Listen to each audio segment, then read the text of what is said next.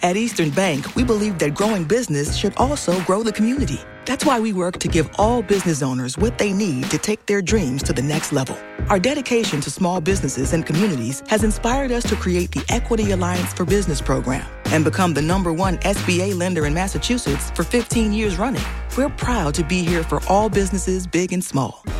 See the good we can do for you by visiting easternbank.com slash business. Like. Member FDIC.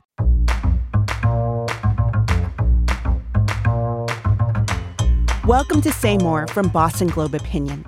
I'm Shirley Leung.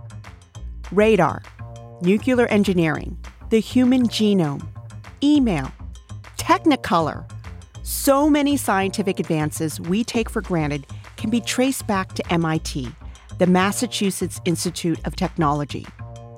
The university occupies a unique space in American higher education, sitting squarely at the intersection of learning and real world application. But with great power comes great responsibility. Yes, the big brains at MIT are capable of brilliant solutions to pressing problems like climate change. And yet, even exciting technologies like AI can be rife with questions of right and wrong. So, the challenge for MIT isn't just how do you solve the world's biggest problems? It's also what role should the university play in deciding how science is used? Here to talk about all of this is the new president of MIT, Sally Kornbluth. A specialist in biology, she took over in January after eight years as provost at Duke University. Sally, welcome to Say More. It's great to have you here. Well, thank you so much. Happy to be here. So, you've been at MIT for eight months now, and MIT is more than just a school. It's, it's a place full of inventors where, you know, cool stuff gets created. So, what is it about MIT that makes it so different from other places? You know, it's interesting because this actually even relates to why I came to MIT. You know, I was a provost at Duke University for eight years. I was very happy where I was, fantastic university, great people. But, you know, when MIT called, I felt I had no choice but to say yes. And the reason is because MIT is not only driven by basic curiosity to figure out how things work, like most universities, and driven by educating the best and the brightest, like most universities, but also has this incredible mission to impact society. And, you know, looking at sort of what I wanted to do professionally, I thought this is a world class opportunity to um, work with a group of brilliant people to do things that can actually move the needle for real people in the world. And, you know, every single day, no exaggeration, I hear something mind blowing that could have great societal impact. And I feel privileged. The other thing is that individually, the MIT faculty are not only great academics, which again, you see at all top universities, there's this incredible entrepreneurial spirit they're always trying to think how they can innovate, how they can get things out there to the public. It's just a really unusual culture that extends all the way from the faculty and staff through even to the very earliest undergraduates. First years will come up and tell you about, you know, what they're trying to do to change the world. So, uh, the Hollywood movie Oppenheimer just came out, and it's got a lot of people thinking about the ethics of scientific advances. You know, some 80 years ago, we dropped atomic bombs on Japan, and, and we're still debating it. And some would argue AI is kind of similar to nuclear technology. You know, it's a valuable tool with you know, dangerous potential. And MIT plays a big role in the development of AI. So, how involved is a university in thinking about ethical use? So I have to say that this is another thing that's impressed me about MIT, which is, you know, with these great capabilities also come great societal responsibility. First of all, there's a group that works on the social and ethical responsibility of computing in general, never mind just AI. There are many faculty here who are trying to formulate guidance both for legislators and for the public in terms of thinking about the attendant risks. So recently, I just put out a call for impact papers to the whole faculty where we would award, you know, small seed grants to really bring people together to think about these issues, not only the ethical piece, but how is generative AI going to impact all of the professions and all of life as we know it? What I'm asking them to do is thinking about the impact on real people's lives. And so this was a competition. We got 75 applications in a very short period of time. And what I hope to do is have a collection of, if you will, sort of definitive positions from MIT faculty. You know, this is obviously a snapshot in time, it's definitive for what we know and think now, but really to help inform the world about how we're thinking about these issues. How is AI going to expedite their work, but also how are they going to deal with it in an ethical and responsible manner? Have, have you seen Oppenheimer, the movie? I have. I have. And when you saw it, I mean, did you think about you know your own role and as a, a leader of scientists and, and the kind of responsibility you have? I think it is so easy for scientists to get caught up in the incredible enthusiasm and passion for their work. So I think one thing that was clear in Oppenheimer was, you know, the scientists doing the work, including Oppenheimer himself, they were motivated by the ability to do this thing you know, it was a huge scientific challenge. And I think the movie depicted quite well the sudden realization of the repercussions of this work after the bomb had been dropped. You have to think up front about the social and ethical implications of your work. Now, of course, at MIT right now, I'm hoping our big challenges that we're facing are very transparently for the greater good in other words, you know, I think when I think about climate change, you know, we don't want to do something that's going to inadvertently cause harm, but I think the goal is so obviously positively directed for society or we're doing a lot of work now at the junction between life sciences and engineering. How do we bring better devices, better medical advances to the public? You know, I don't feel like we're dealing in anything very ethically murky. And so that actually is, is quite helpful could I imagine that we might get into something, for instance, like dual use research, you know, that may have, you know, both military and civilian uses? Then you have to think carefully about, you know, the ethical responsibility of bringing forth these discoveries. But I think, I honestly think that MIT scientists, this is really at the forefront and honestly part of the daily discussion that I hear around here. What are your ethics related fears about generative AI, which is the most powerful form of AI that everyone's talking about, like GPT 4? You know, I, to be honest with you, I'm not in the doomsayer camp at all. Like, I don't really have a lot of fears about it. You know, I feel though that.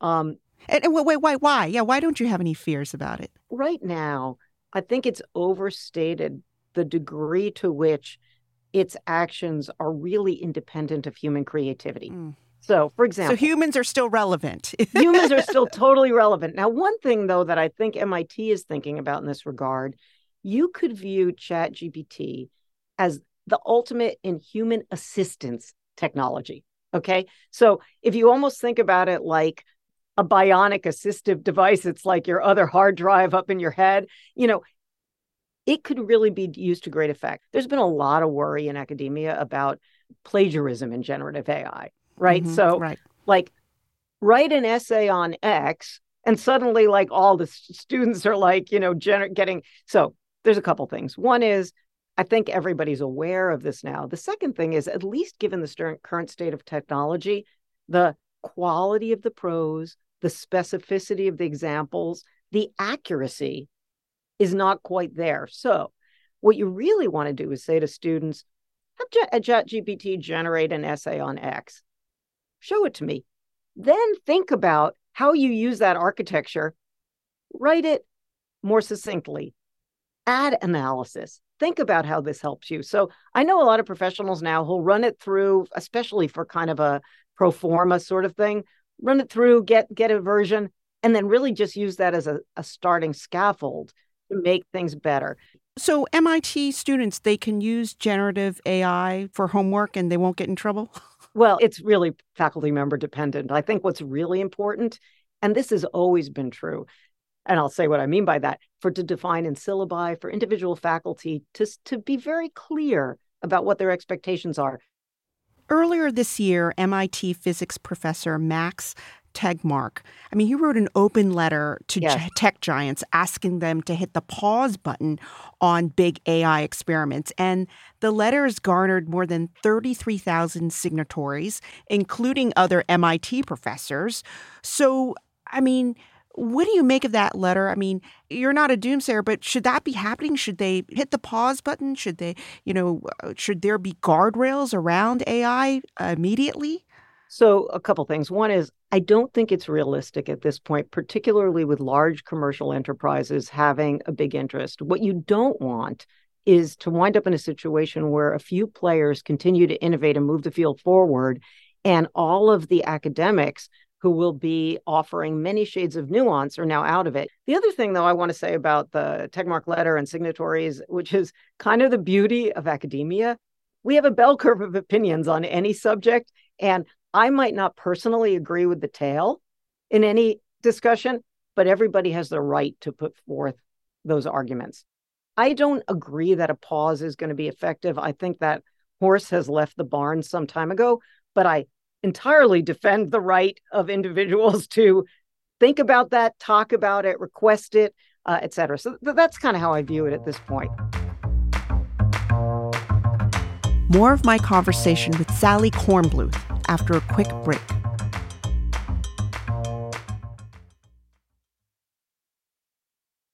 Across New England, commercial businesses of all sizes rely on Eastern Bank. We help clients grow by being able to answer their larger loan needs and by offering innovative solutions, smart decision making, and one on one relationships. From franchise financing to community development and asset based lending, our knowledgeable and experienced commercial team deeply understands your business and the communities you serve. See how we can help you meet your business goals at easternbank.com slash commercial. Like. Member FDIC.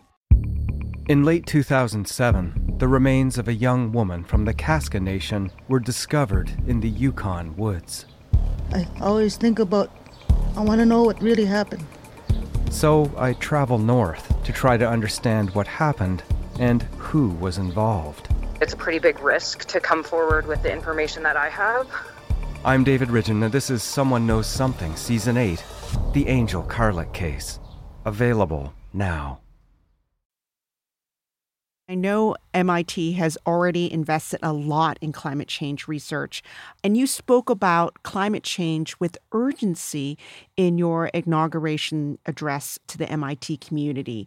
I mean, I think you called it a runaway crisis. So, yes. Uh, what about the issue inspires and motivates you?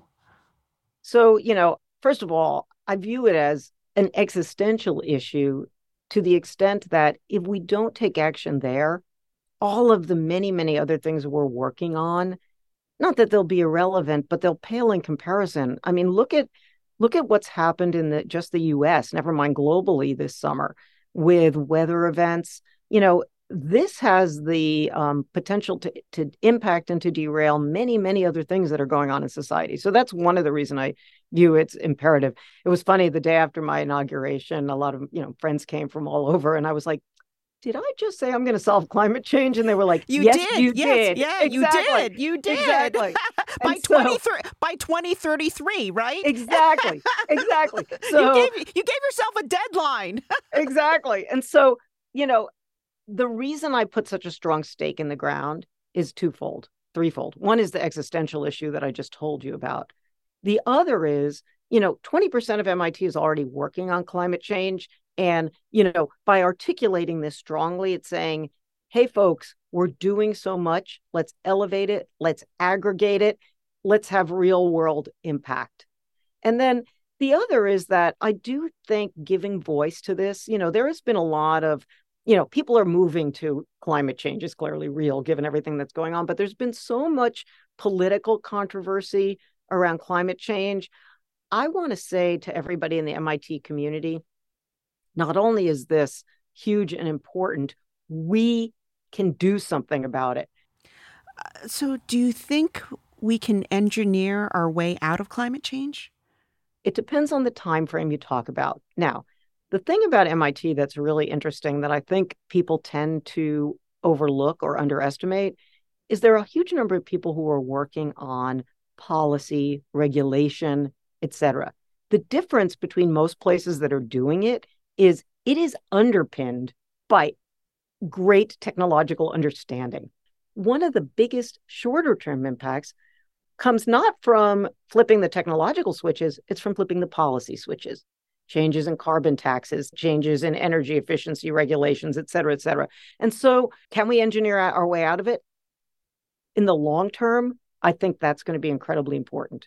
There are technological advances that will move the needle. But I think in the shorter term, we have to make smart policy recommendations to the extent that we can use MIT's voice to say, if we do X, Y, and Z in policy, we can make the kind of advances that by 2033, even if we have not totally solved climate change, we have moved the needle significantly because of things that we already have in our hands.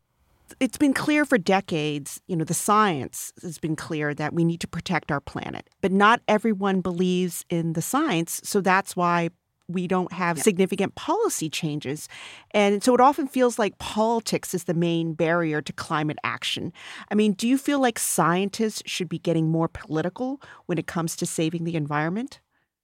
You know, it's it's a little bit the definition of getting more political. I do think what scientists need to do are uh, two things. One is that, you know, I think scientists have not always been pressured in the right way to articulate science in a way that the lay public can understand if you really think that there are things that we can do that we can explain in a clear and understandable way why it's going to make such a huge impact, how it's going to change people's lives, I think that's one responsibility. The other thing, though, I was going to say is that, you know, in general, public trust of higher education is not nowhere near an all time high. Let's just put it that way. But, you know, there are instances where the public looks to scientists in a way that we can take that moment to engender trust. So I think MIT is such a place. I don't think people view MIT at all as a political entity. The public perception of MIT is that innovations come from MIT that improve lives. So the extent to which MIT can articulate the importance of these issues in a trusted and fact-based manner i think it's important you know it's interesting not to tout another university but i think it was very clear during covid you know you open the new york times every day and you saw the johns hopkins map you know that kind of raised the profile of hopkins as a trusted biomedical source you know because it didn't look like a political thing and there were so many political fights going on around covid and the vaccines and everything else but people could look at that map and say, okay, cases are increasing, cases are decreasing. You know, so to the extent that we can provide in lay terms, in visually sort of graphical, appealing ways to people, they understand what's happening. I think that that you can have that discussion divorced from all of the political baggage. What are the type of engineering solutions that are most exciting to you that are being worked on uh, at MIT right now in terms of addressing climate change? So one thing, you know, one thing I thought was really interesting. There are groups working. So a lot of um, carbon emissions come from construction, from cement production, et cetera. You know, groups here are developing ways to decarbonize cement production, for example. So, you know, other ways to produce construction materials.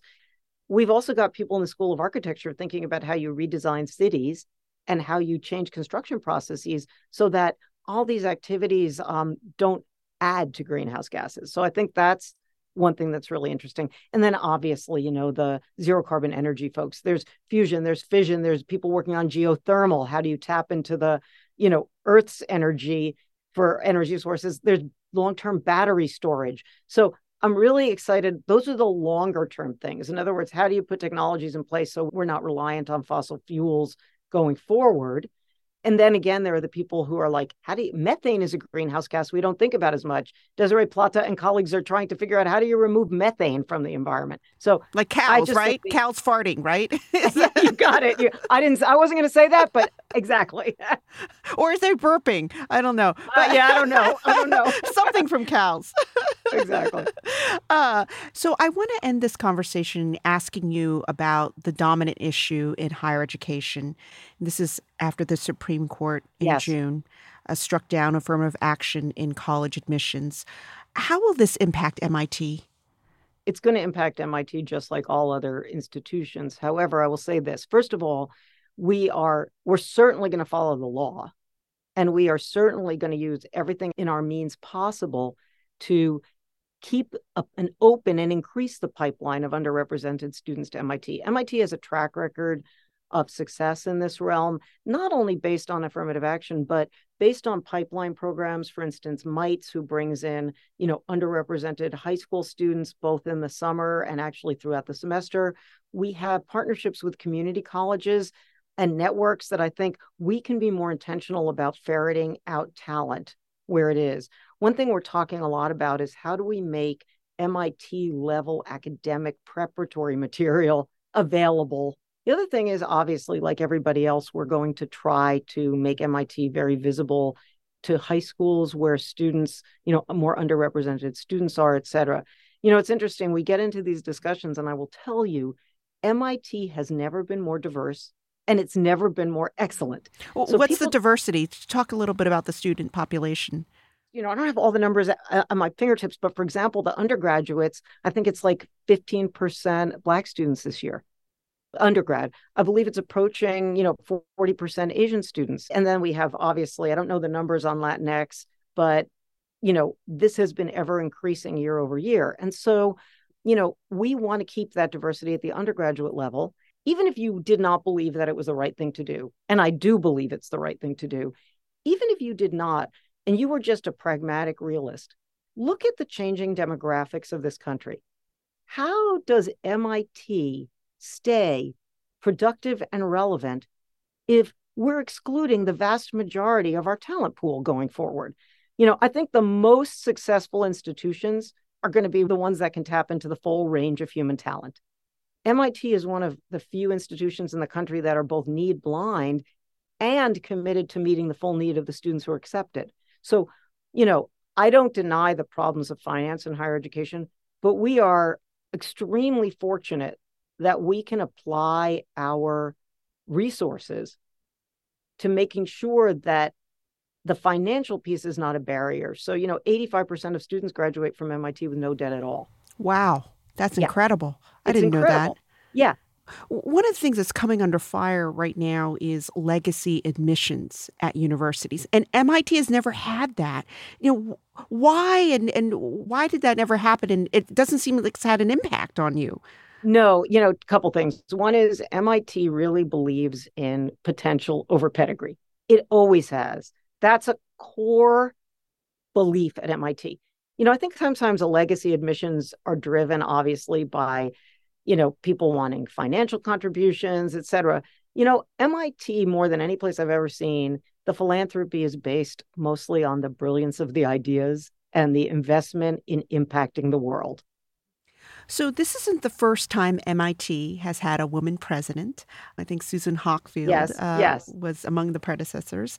But this is the first time MIT has a woman president, provost, and chancellor at the same time. Yes. So, so what do you see the as the significance of this? I view it as kind of um, uh, the outcome of many years of, you know, sort of efforts to bring equity to academia. So it wasn't an intentional, like, let's go pick a woman president, let's pick a woman provost, let's pick a woman chancellor.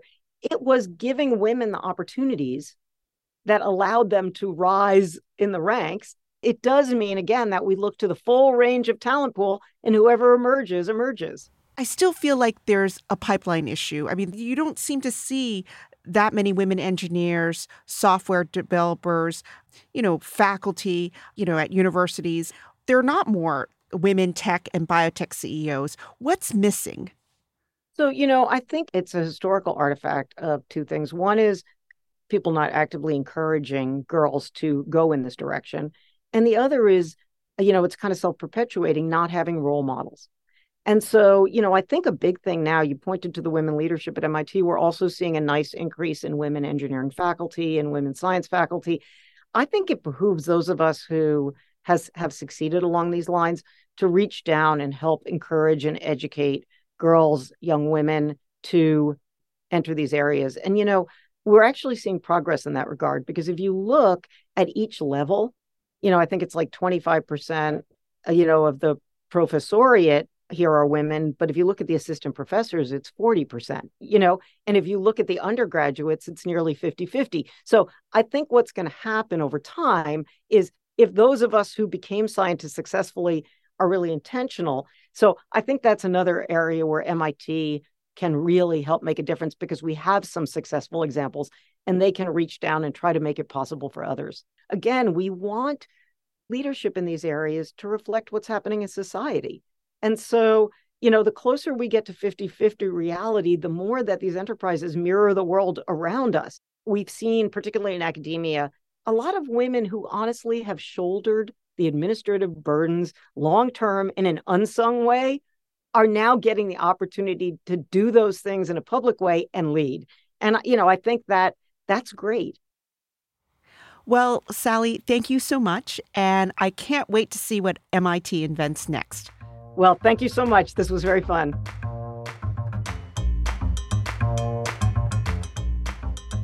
Say More is a production of the Boston Globe.